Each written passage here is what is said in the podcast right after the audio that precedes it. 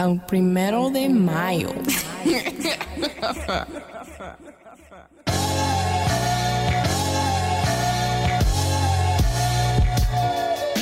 Hello and welcome to the The Sam D Podcast. I am your host, Sam Duzume Jr. Follow me on Twitter and Instagram and YouTube at The Sam D. That's T H E E S A M D. For all content, audio, and visual, hit up thesamd.com. Follow along with the podcast on social media at The Sam D Podcast. Musical production done by May 1st Music. Support him at soundcloud.com slash May 1st Music. I want to get into full transparency mode out the gate, right? Like, I'm very open and honest with y'all, and I have been the entirety of this uh, journey that we've taken together with this podcast. But I just want to make sure y'all understand one thing loud and clear. This is my voice. when I bring on guests, it's not some CGI audibly enhanced auto tune. it ain't. I bring on real people to be a guest on this podcast. This is my voice in real time. No added effects, no filters. So, just for transparency's sake, I am not one of these other podcasts that are out here bringing on fake guests or catfish guests and using that for clout and popularity. So, just so we're clear, this is me, this is my voice. Oh, we are definitely going to talk about that story. We're not going to lead with that, but we are definitely going to talk about that Laker Twitter Photoshop missing woman, maybe a man behind another man, or maybe a man. We'll get there. It's a lot of layers to it. I need time to really lay that all out for y'all. We will get there. Off top though, let's say you're a NFL fan, right? Let's say you're an NFL fan and you're hearing about this new exciting league that's going to come into play. And it's not an XFL thing, it's not an AAFL thing. It's like a legitimate league of like NFL talent. But let's say the only teams in that league are the Cowboys, the Giants, the Rams, the Patriots, the 49ers, the Bears, even the Jets, and maybe even the Washington football team. Because we're just going off of most value, popularity, so on and so forth, right? Or if you're into baseball, let's say there's a new league, and that league is essentially the Yankees, the Dodgers, the Red Sox, the Cubs, the Giants, you know, the most viable of teams. You could throw the Mets in there if you want.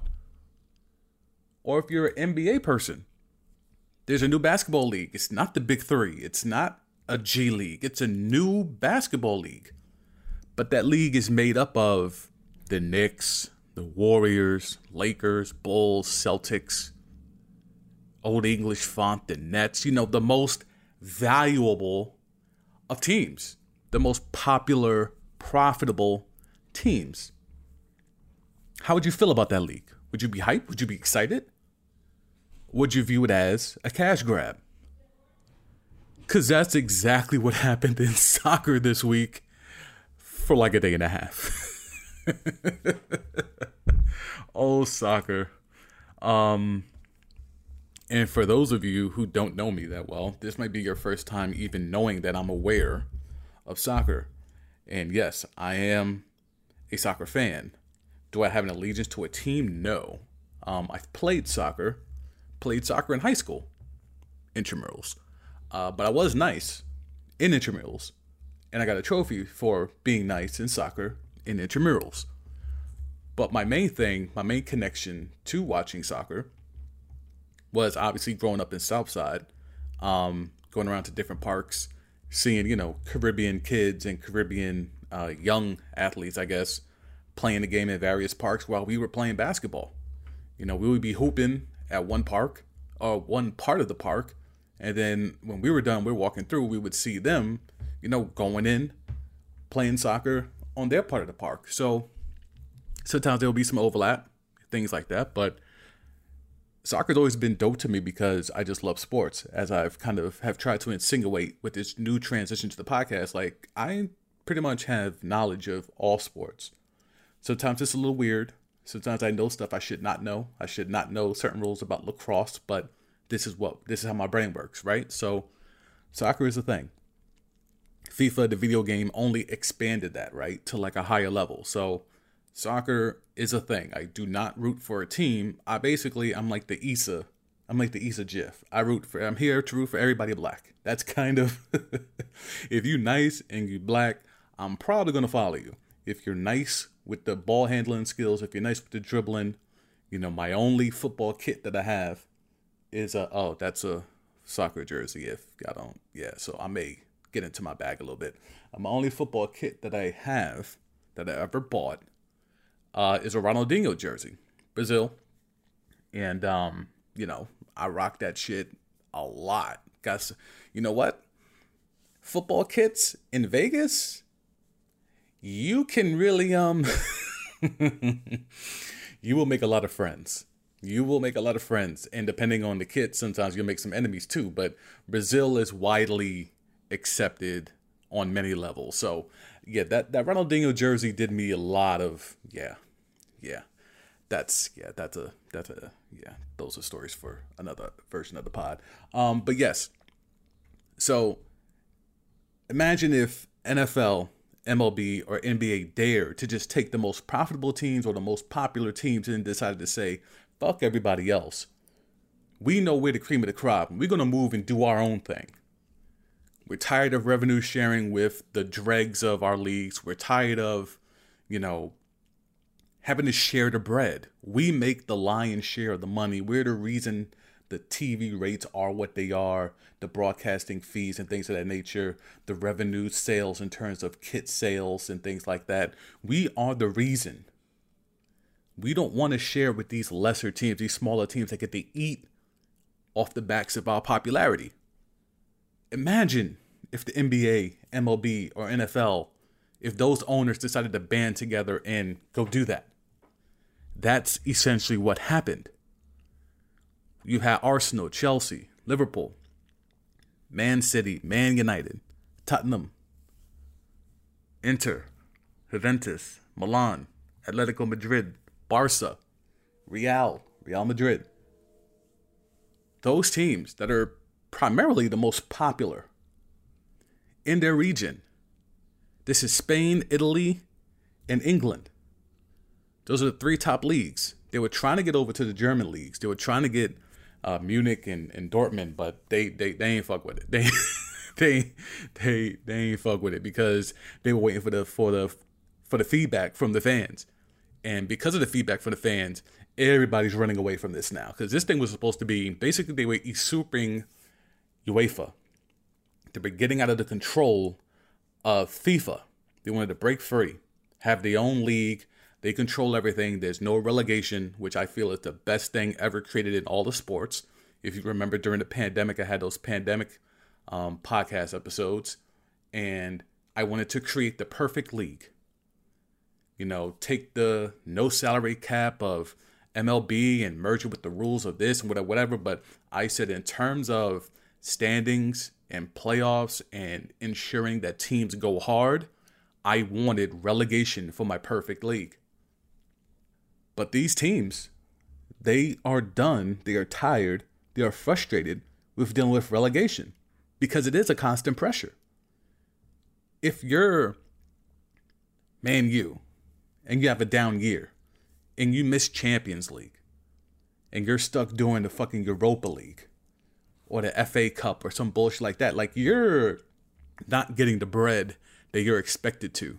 You're expected to be Champions League every year. You're expected to be in all the top competitions every single year. They're tired of that because they're Man U and they have money they need to make and they want to maximize all the money that they can. So let's go create this new league where we can reap all the benefits, get all the money, and we never have to worry about relegation again. We never have to worry about a Leicester City coming up out of nowhere with what, like four, 300 to one odds to win the Premier League a couple of years ago. Like we don't have to worry about no upstarts coming up and knocking us off our post as top dog, and we could just keep making this money. The whole thing was a savage money play, much like we have the money play here, where we have sports ongoing throughout this pandemic with no real end in sight. Some teams are vaccinated, some teams are not. Jayson Tatum's out here taking an inhaler before games. Myles Garrett was a shell of his former self. Cam Newton looked washed. Baseball players were out partying, getting caught with the Rona. One player, Juan Soto, didn't play the whole year because of being exposed to COVID. No one's talking about it. So, the same savage money play that's happening here in the States was attempted overseas. And you know what the hell happened? The fans said, fuck you. And you know also what happened? The teams listened. Can you imagine if that happened here? Could US fans band together like how soccer fans did? Could football fans band together? Football teams have moved. The Ravens snuck out in the middle of the night to go to Baltimore.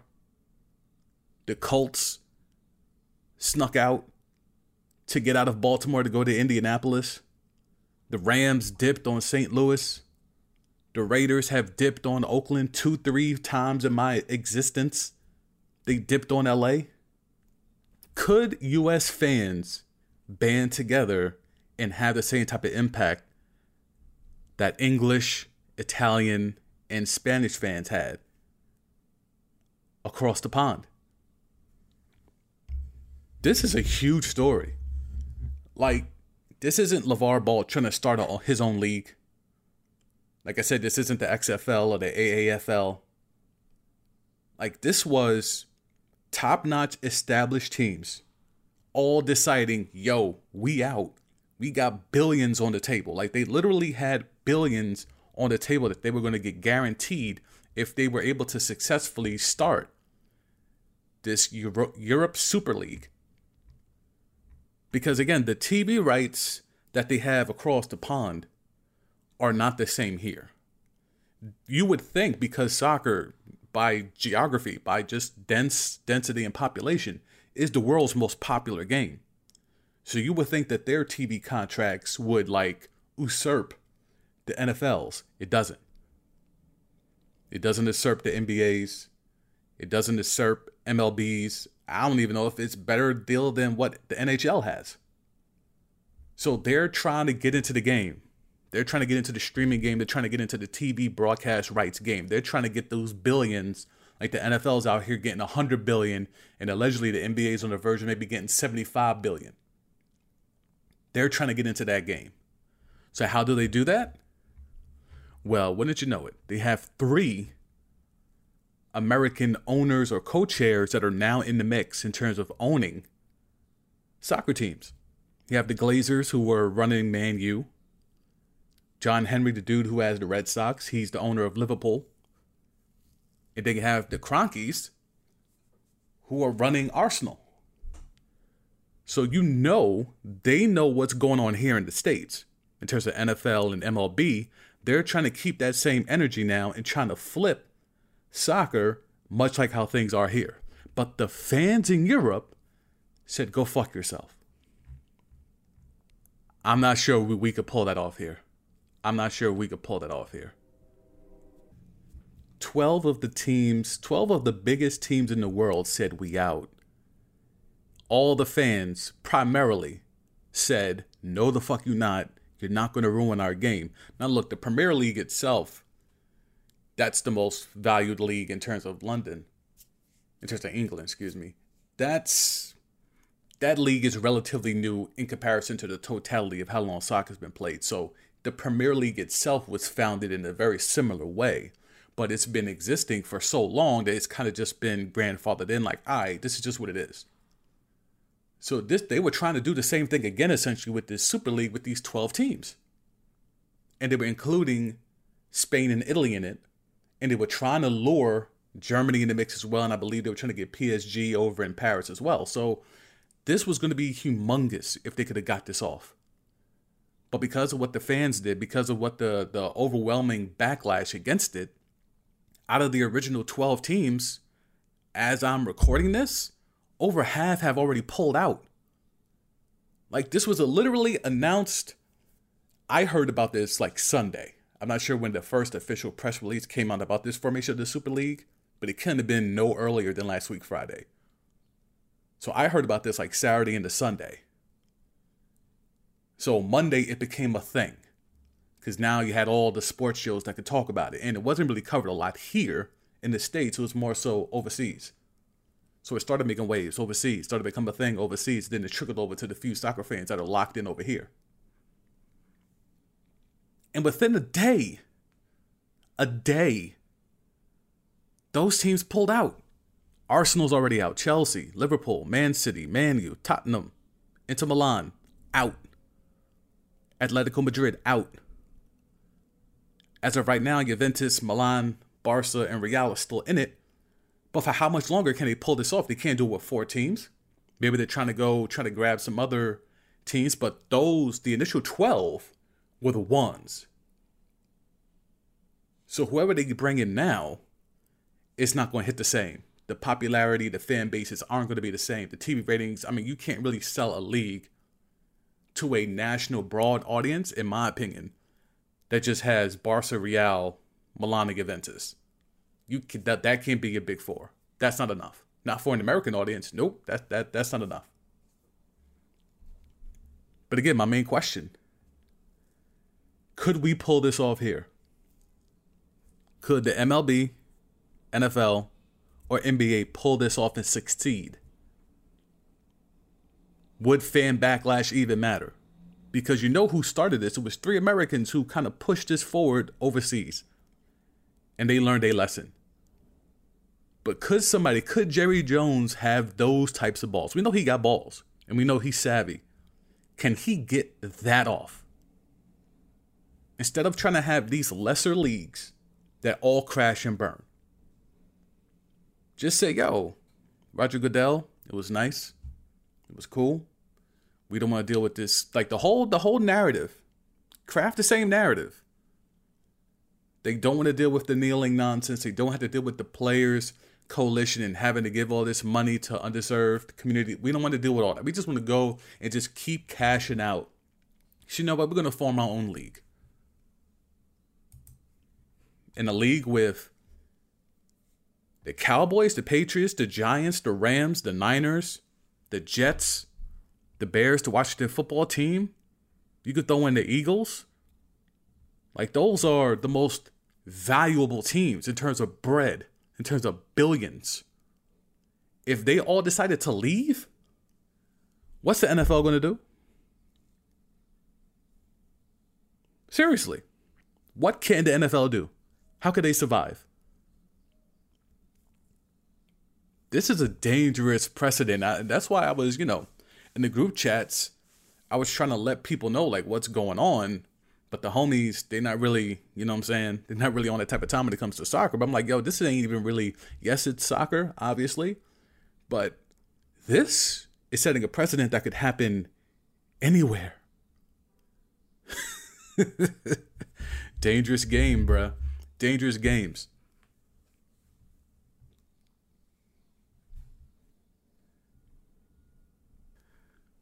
Moving on. So, Jimmy Oh man, Jimmy. It it, it didn't take that long. it didn't take that long. So Jimmy is up to his old tricks again. Jimmy is doing his uh warrior general bootleg meniscus tearing taskmaster Tom Thibodeau act in Miami. And he's doing it to arguably the best player on the team. And that includes Jimmy Buckets. He's doing this to Bam Adebayo. He is imploring Bam Adebayo. He is calling out Bam Adebayo publicly to shoot the rock more inside. Bang in the paint more. Dunk on everybody. That was I'm paraphrasing. That's more or less the the type of time that Jimmy was on when it comes to Bam Adebayo. So, look, man, Jimmy's done this before. He tried to do this in Philly a little bit, and it worked. He was able to galvanize and um, implore Embiid and Simmons to be more than what they were at the time, and it worked. He tried to do it in Minnesota in many different ways, and it didn't work. And he learned all of that from the meniscus tearing taskmaster Tom Thibodeau when he was in Chicago. So now he goes down to the Heat, and it seems to be a perfect marriage because it's that Heat culture thing that always gets talked about. Married to the meniscus tearing taskmaster, uh, Tom Thibodeau's grind at all costs, 48 minutes a night, never rest type of attitude. So it seems to be a perfect marriage with Jimmy and the Heat. And they got all the way to the NBA Finals. They snuck up on a lot of teams. They got a lot of favorable matchups on the way to the finals. And they even won one game too many for my FanDuel account last year in the finals. But Jimmy grinds on people, man. Like that that attitude, that mentality, it grinds on people. So he wants Bam to shoot more. He wants Bam to shoot more on on the inside. so I'm not here to say Jimmy's wrong. I'm just here to say I'm going to give you some numbers and you tell me is this just Jimmy being Jimmy or does he have a valid point? So, Bam Adebayo this year at the rim, he's shooting 78%. At the rim. So, literally at the rim. From three feet to 10 feet, he's shooting 47%.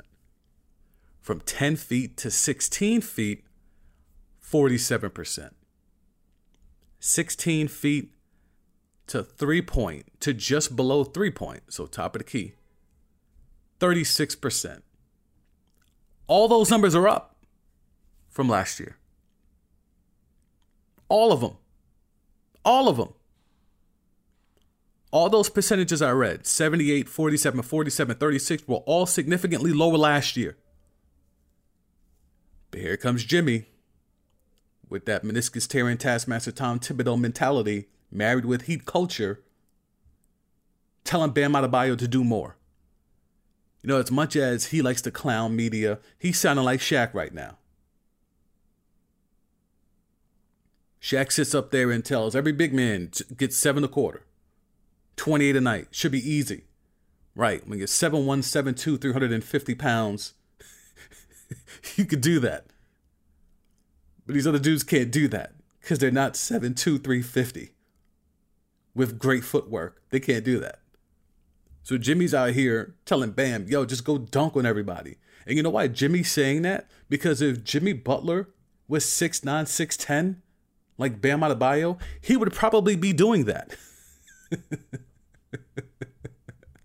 Because that's the type of player he is. If he could dunk on everybody, that's what he would be doing. He would be bully balling everybody.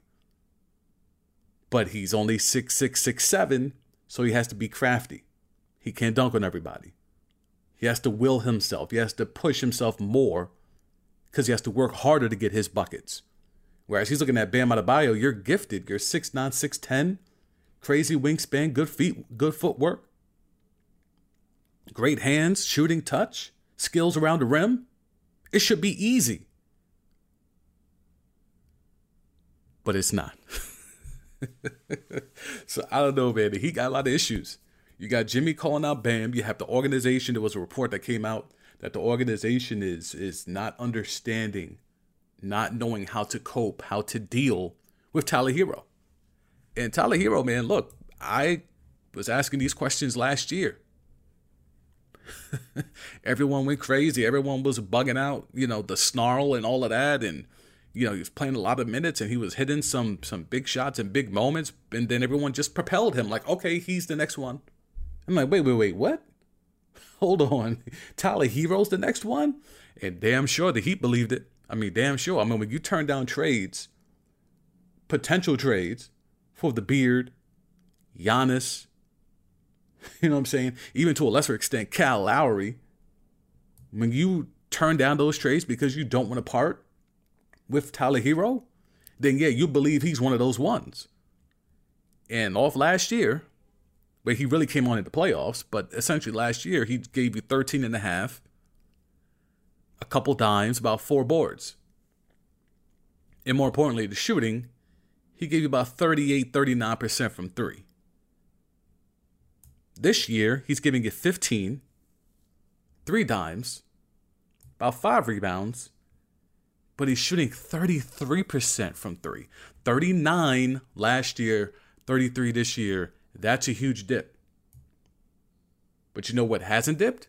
Those three point attempts. he's still putting them up. And the thing about it is if you if you watch the Heat games, he misses open ones.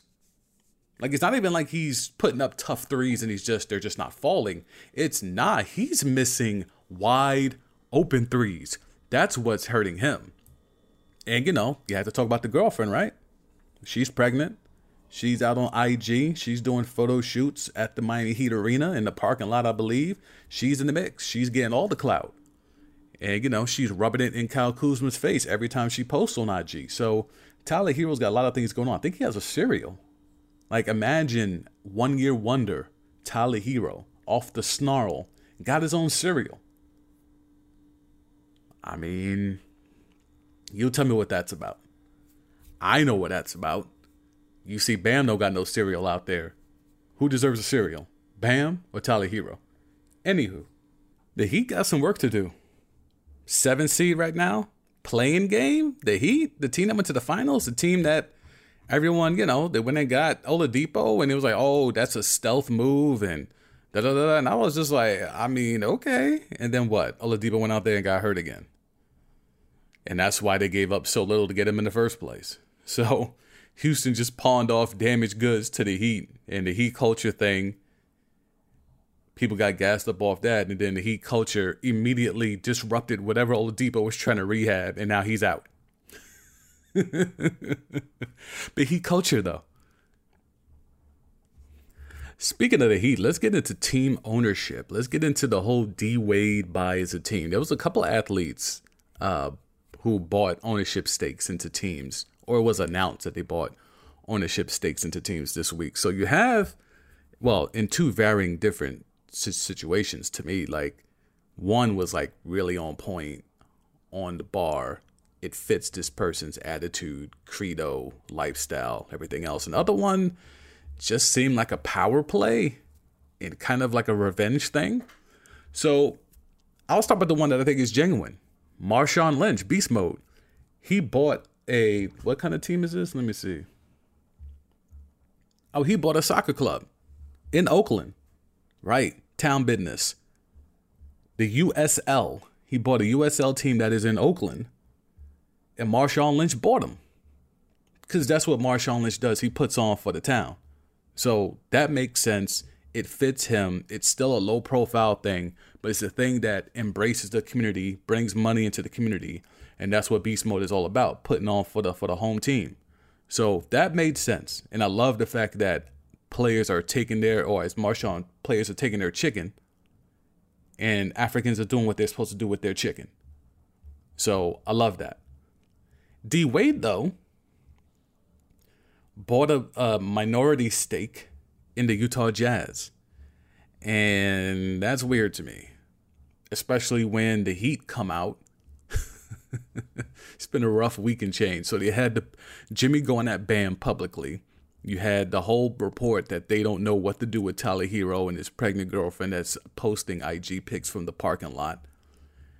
And now they have D Wade, their franchise's most important player, running to the Utah Jazz of all teams, all franchises, all organizations, and getting an ownership stake. So the, the Miami Heat had to come out there and appease their fan base and say, yo, look, we offered D Wade a part of the team. He turned it down. He said it wasn't ready yet. So they had to get out in front of this early as soon as that Wade stuff dropped. They had to come out there and cop the please quick because you know the the Heat fan base. I mean, Wade is basketball in Miami. He's basketball in Florida. So, you know, to have him run off to the Utah Jazz of all teams to get a piece of that team, the fan the the Heat fan base was definitely gonna be like, yo dogs, what's good? He's supposed to be a Heat lifer. That's part of that Heat culture thing. They and they emphasize Heat lifers. So you see Alonzo Mourning still around the team, Shane Battier around the team. Udonis Haslem is still on this roster for some god awful reason. But respect the UD, but he's a, he's not playing, but he's on the roster. So that Heat lifer thing, they they sell that to people. And here's your Heat lifer, D Wade, the most important franchise player ever, and he's running off to the Utah Jazz to get a piece of a squad. And the notion is that with Miami, it's run by one family, the Arisons, and they're not really trying to give up control. It's a family business, and they're really not trying to have anyone else get a piece of the family business. So, what's Wade supposed to do? He's got income. He's mans with LeBron. And you know what? Bron is out here moving, got a piece of the Red Sox, got a piece of one of the soccer teams. I don't know if it's Liverpool or Arsenal. I think I think it's Liverpool. I'm not sure. But you know, he sees what Bron is doing, so Wade's trying to get in the game. How do I get a piece of a team? I'm retired. I got no allegiance. How can I get a piece of a team? So he go gets a piece of Utah. And apparently the new ownership group for Utah isn't your prototypical Utah owner. If you could read between the lines. Not in regards to, to looks, but in regards to mentality. So D Wade is getting on board, and allegedly the, the deal is that he'll have some majority say over player development, uh, free agents, this, that, and other. Because again, when's the last time a big time free agent went to Utah? And that's the kind of thing where, look, man, let's let's just call it what it is. Black players are not trying to go to Utah. Look at the black players who have flourished there. Karl Malone. Do I need to say more?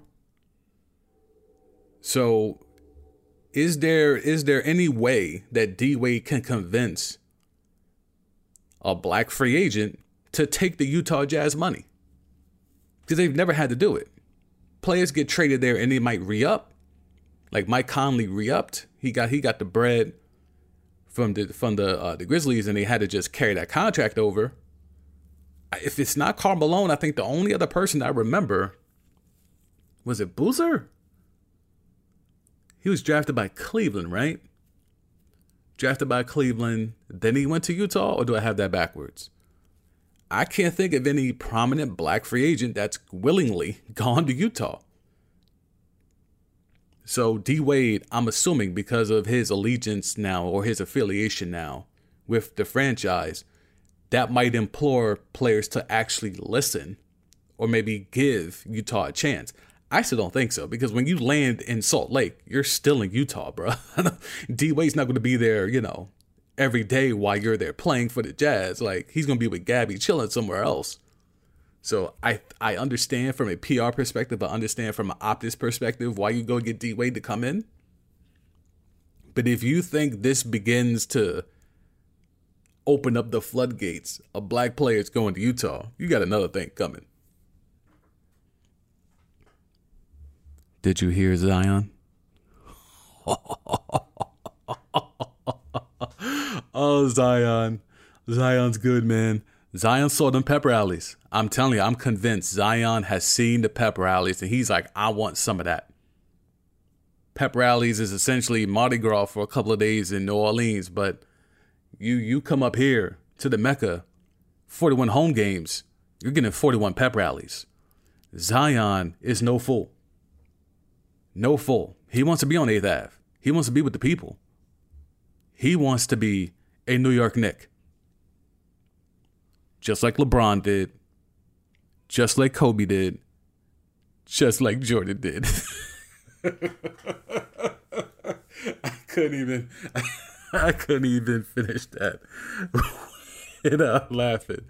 Oh, I love when NBA players do this. I love it. I love it. I love when NBA players come here and gas up the fan base. And it has nothing to do with being a Knick. You've never heard Kobe, LeBron, Jordan, and now Zion. I guess Adam Silver thing has worked to where we now have that trajectory now. We go from Jordan to Kobe to LeBron to now Zion. You have never heard a player of that magnitude say, I l- would love to come play for the Knicks. It's always, I would love to come play in the garden. But Knicks tape Knicks fans are so desperate, they just take that to mean they want to be a Knick. it's the same old trick every time. The media comes in, they lob up these questions. Hey, so what do you think of? Because I've been there. I've been in the press rooms. I've been in the locker rooms. You hear the questions. You get like, yo, dog, what is he supposed to say? What is Zion supposed to say? Nah, I really fuck this place. The place is a dump. What the fuck is that Chase Bridge up there? Like, what the fuck? I don't understand. Could somebody fall from that bridge? Why is there a bridge over a court? That seems dangerous. Like, if Zion actually gave it up like that, I would be more pro Zion. But what is he supposed to say in that spot? As the forced future face of the league, what is he supposed to say about the alleged world's most famous arena?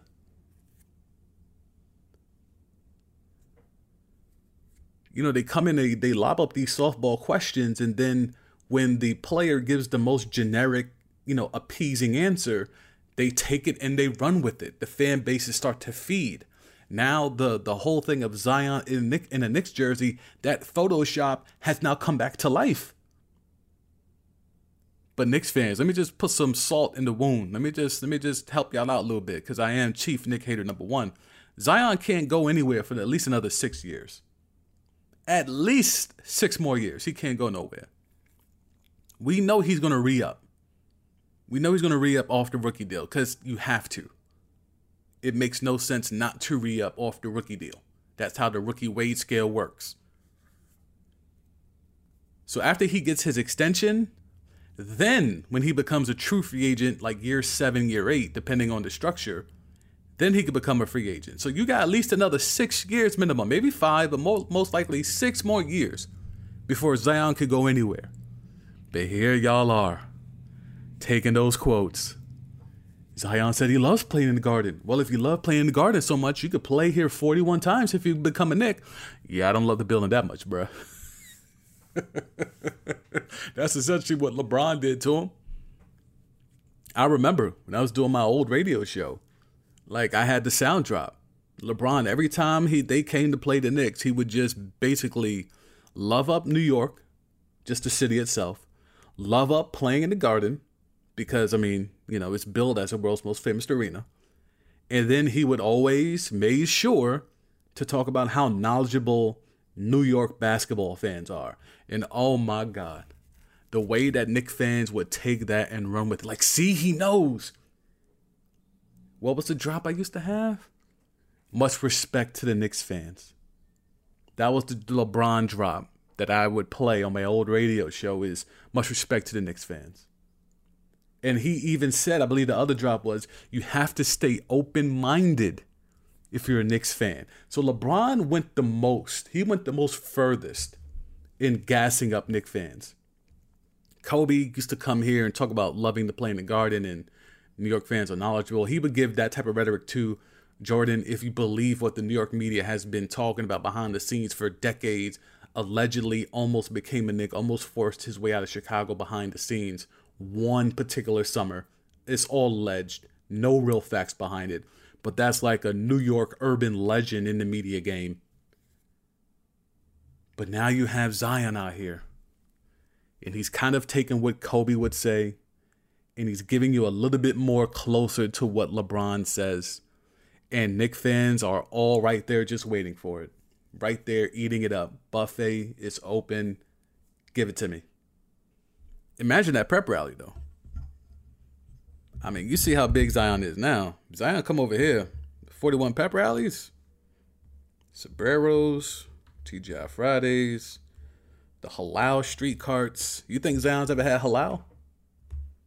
Man, if he goes to the halal king, mmm, or falafel king, ooh, he go to falafel king though. Yikes, papayas. Oof, man.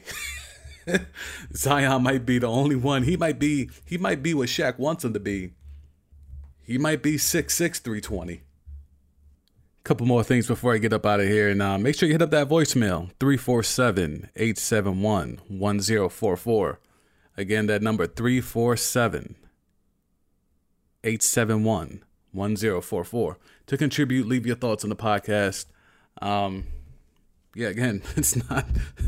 I don't pick up those calls, bro. It's strictly just for a voicemail. So if you're hitting me to talk to me, you don't leave a voicemail. It kind of defeats the purpose. But uh, anyway, shout out to those who have dialed the number. I have the call logs, but yeah, just the job is to leave the voicemail. So yeah, please do that.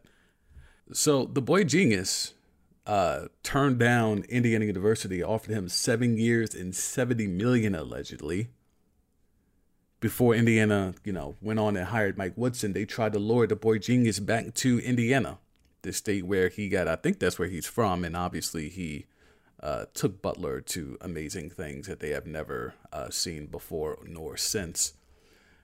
But yeah, the boy genius turned down 70 million, 10 million a year. That's more than Calipari. That's more than Jay Wright. That's more than Coach K. So he would have went back to the college ranks and been the highest paid dude. Now, here's the deal. so, with the Celtics being the sixth seed, I'm just going to ask this question. I know Jayson Tatum is a great player. Jaylen Brown, excuse me, is a great player. And I have um, championed Jaylen Brown being the number one option over Jayson Tatum. But Jayson Tatum, as I said earlier, is out here taking inhalers before every game. What is a long term success for the Celtics? Like, what's the long term goal? Are they just going to ride this whole Tatum and Brown thing out as far as they can go? And low key, haven't they done that already? I mean, they've been to the Eastern Conference Finals three out of the last four years, and that's basically the lifespan of Tatum and Brown. How much better are they supposed to get? They tried Kemba, didn't work. They tried Gordon Hayward, didn't work. Skema Demdaya, allegedly, if you let him tell it, was in on Anthony Davis, was in on Kevin Durant, was in on James Harden, was in on PG, was in on PG uh, on Kawhi, but he's got nothing. He's got nothing to show for it. So, if you're the boy genius, why the hell would you stay? Do you just not want to deal with college athletics? Do you not want to deal with the shamateurism that is the NCAA? Or do you realize, like I've been saying on this pod, that college basketball will not be what it is now, three, four years from now? The age limit is going to go away. These semi pro leagues are going to continue popping up, luring prospects to just go get a bag right out of high school and wait that year. If the age limit somehow, for some crazy reason, doesn't go away, college basketball is not going to be the outlet it once was. So if you're already at the top of your profession, can't get any higher than an NBA head coach. If your goal is to be a basketball head coach, there's nowhere else to go once you're in the NBA. Why go back to a second tier league? A second tier league where you have to do more work than you have to at the top league. Because you got to do recruiting, you got to meet with boosters, you got to meet with administration, you got to do all that type of shit, SIDs, you got to do all that type of stuff if you're a college coach. Even if you're one as highly regarded as the boy genius would be if he went back to college. You still have to do all that type of stuff. Or he could just stay in Boston, where you're always going to get the benefit of the doubt because of how you look and because of your resume and because your GM is a scammer and a scammer demdaya who openly tries to trade injured players. And teams are always afraid when they get a Celtic from the scammer demdaya that their body's gonna fall down and go boom like Oladipo in Miami. So even though 10 million a year would have made him the highest paid college coach, given more money than Calipari, Coach K, and Jay Wright, it wouldn't have made any sense for the boy genius to leave. He's at the highest level. He's got a cush gig with a cush fan base that loves him because of how he looks. There's absolutely no reason for him to leave.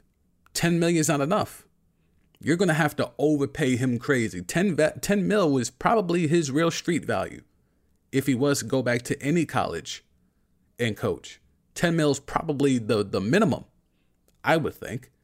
You're gonna have to like blow him out the water, like how the Knicks had to do when he got Phil Jackson to come through. You're gonna have to overpay him by a lot. You're gonna have to incentivize him to leave monetarily.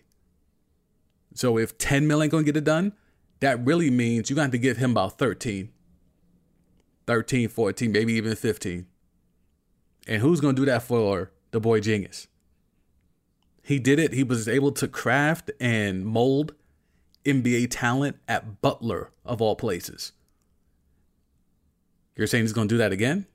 Especially in a market, in a time where top tier NBA level talent isn't necessarily always going the college route? I don't blame the boy genius. That's that's just one of the few times where I understand and co-sign the boy genius. Okay, you've waited long enough, and I have waited long enough. This Laker podcast Twitter shit, bruh. what the fuck? Okay, so let me see if I can run this down. I'm gonna do a lot of this from memory. There's been a lot of layers to this, but the the funny shit is there's a popular Laker podcast done by a fan. Um, on the surface, she appears to be a woman. And there's is this is the dude a blue check boy? I don't know if he's a blue check boy, but he certainly looks the part of a blue check boy. He's been having her on his podcast to get like a Laker. I guess he uses her as a insider or a analyst or whatever to break down Lakers stuff, right? So this guy who fashions himself like a blue check boy has a female, has a woman Laker fan come on and kind of give her perspective because she has a hugely popular Laker podcast of her own right. Got it? Okay. So, come to find out, this woman went missing, allegedly. And the blue check boy or the dude who fashions himself to be a blue check boy went and spread the word like, yo, this is tragic. She's gone missing. Yada, yada, yada. The Lakers recognize her as a legit Laker fan and uh, wanted to help out in any way, shape, or form. So they reached out to the alleged fake moving like a blue check boy dude. And it starts to go viral. Everyone's looking for this one Laker fan who has a podcast that is a big deal. Meanwhile, a dude has been trying to holla at this Laker fan uh, for a minute, a couple of months actually. And he finally got fed up and thinks and suspects that this woman has been catfishing him. So then he airs out. Oh, let me double back. See, there's a lot of layers here. So the woman eventually gets found, right? And the dude that portrays himself to be a blue chick boy puts it out there. Everyone's like, wow, that was quick because it was like 15 hours or so. 15 hours, the woman's found. So the dude that's been trying to holler at her, though, is like, yo, this seems sus. I've been trying to holler at Shorty for a minute.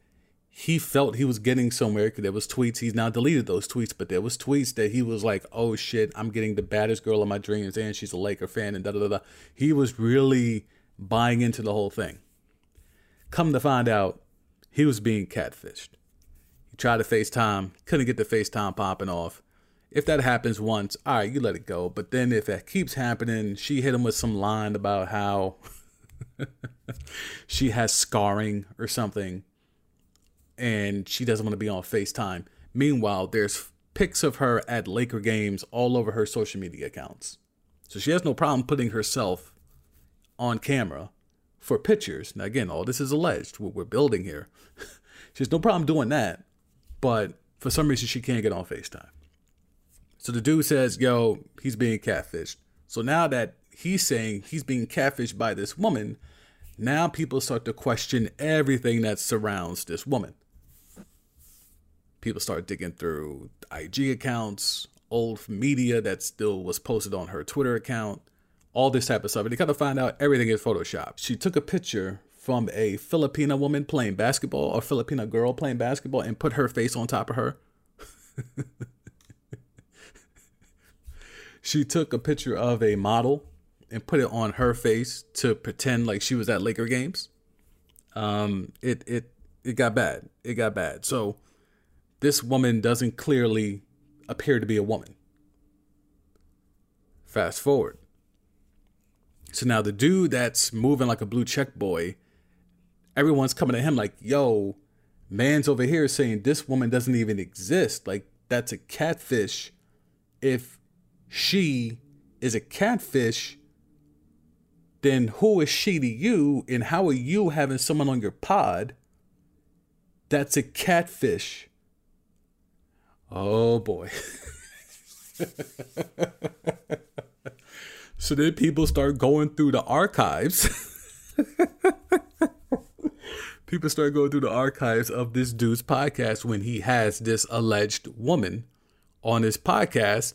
And um yeah. As someone who has worked in radio, has dealt with audio and the manipulation of audio at times for over a decade. Yeah, I, that ain't a woman, bro. that ain't a woman. You can manipulate audio. You can manipulate sounds. You can put FX. You can pitch up or pitch down. You could do any types of stuff to manipulate audio, right? So there was a couple of clips in particular where you can hear the laughter get cut. So he's talking, the alleged fake moving like a blue check boy. He's talking, and then the guest who is supposed to be this woman is talking over him, and then there's no like cohesive flow to the conversation. Like it's a clear overlap. Like when you're stacking stuff, like when you're stacking vocals or whatever, like it's a clear disconnected flow of the conversation. And then there's a laugh point that clearly gets clipped like mid laugh. And it's because it's a fake laugh. so, an audio engineer, I mean, this shit went crazy, man. And the, the thing is, we didn't even get to KD. KD is wrapped up in, we ain't even get to KD yet. So, an audio engineer took a clip of the podcast and pitched the voice down.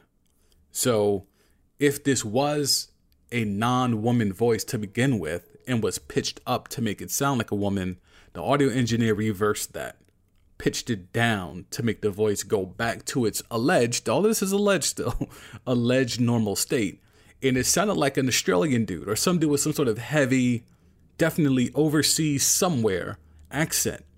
Like it sounded like a genuine man. I don't know what to make of this. I don't know what to make of this. So this dude now is getting called out for having a podcast featuring himself. having a podcast where he has himself as a guest or some other person impersonating a woman. I I don't know. I don't know. It's it's amazing. He's copping all the police, all the police, all of them. He's running around trying to pull up screen grabs from text message conversations.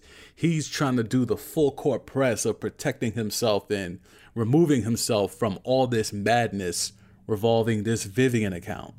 So people were up in arms, right? Let's let, let's finally get the KD. Let's finally get the KD. So the dude who got catfished that kind of broke the whole thing, right? He goes on to Twitter Spaces, and I can't wait for Twitter to give me Twitter Spaces because I'm definitely going to take advantage of that because we off that clubhouse shit. We've been off that clubhouse shit for a minute, so I can't wait till I get Spaces on Twitter. So anyone that's that's at Twitter, if you're listening to this, yeah, I'm I'm trying to get that. I'm trying to get that Spaces. Um, so dude goes on Spaces and airs the whole shit out, right? And who slides up into Twitter space to get the details? Fucking Kevin Durant, man. KD pulls up to get the tea, and uh, they, they're running down the story to KD. And KD sounded so. I mean, I think the tweet said KD was disgusted. I I can't think of a better word. Like you could hear, you could hear it in his voice. He was just amazed at the whole thing. Like, yo, how you still getting catfished in 2021? And that's real shit. How you still getting catfished in 2021? 2021? Like, yeah, 2015, 2013, you could kind of still get that off 2017, maybe you could get that off, but not no 2021, man. There's too many video services. There's too many video chat services. But bruh, KD slid up in that Twitter spaces, man. And that just was like, all right, man, enough is enough. like this story has taken way too many twisted turns. So this account is fake, right? The the, the Vivian account, the Laker Twitter fangirl, that account is fake. That account is also now gone. But the last tweet before the account got deleted was an alleged video of the alleged Vivian holding up a paper that had Vivian misspelled. so Vivian allegedly, this alleged Vivian was trying to prove, hey, I am a woman. Hey, this is what I really look like and it was a woman that kind of looked like the woman in the photos, but not really. And then she's holding up her at her handle, and the handle was misspelled. you can't make this shit up, man. You can't make this shit up. Yo, it's it's amazing. It's amazing. So all that has happened within the last oof 48 hours. There's been a lot of investigations and there's more i'm sure there's even more layers as i as i'm recording this but i've that story was just too much. It was too much and i needed the room and the space to really lay all of this out. So yeah that i think that's where we're gonna imagine doing a pod look i consider this doing a pod with myself because i'm by myself and i'm talking into a mic. I can't imagine doing this pod having my point of view, stopping the record, changing the pitch of my voice, and then acting like I'm reacting to what I just said. Like, you know, the work. like, doing this dolo alone is already a lot of fucking work, B.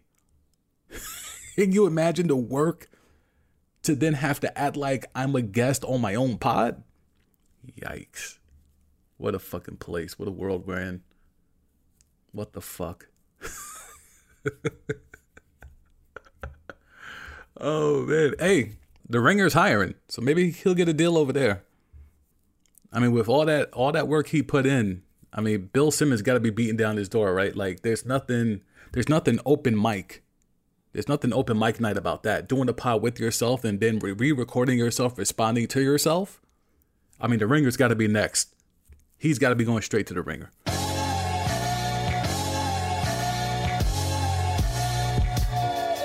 You know what it is. I appreciate y'all for listening. Hit up that podcast voicemail 347 871 1044. Again, that number, podcast voicemail. Chime in, give us some feedback. I'll play it here on the pod and we can go back and forth. 347 871 1044. TheeSamD.com is the website. Hey, Mark Cuban, stop bitching about the seven seed. Stop bitching about the playing. You was all about the playing last year because that's how your team got in. Now you're mad about the playing this year. Can't have it both ways, homie.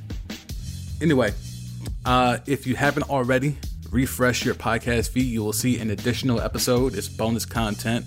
Uh, I hopped on with the homies for about a little bit over half an hour. We talked about the verses last night. The verses with Redman versus Method Man. That wasn't really a verses, but it's under verses. So we did a recap on it. You know, I love music. If you haven't really realized that here, with some of the references that I make and some of the lines that I quote here, oftentimes.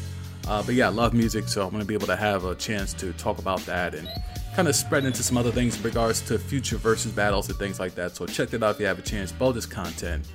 Chopping up with some of the homies, some of the homies from the uh, Eastern and Western Conference preview roundtable that I did. So looking to do more things like that.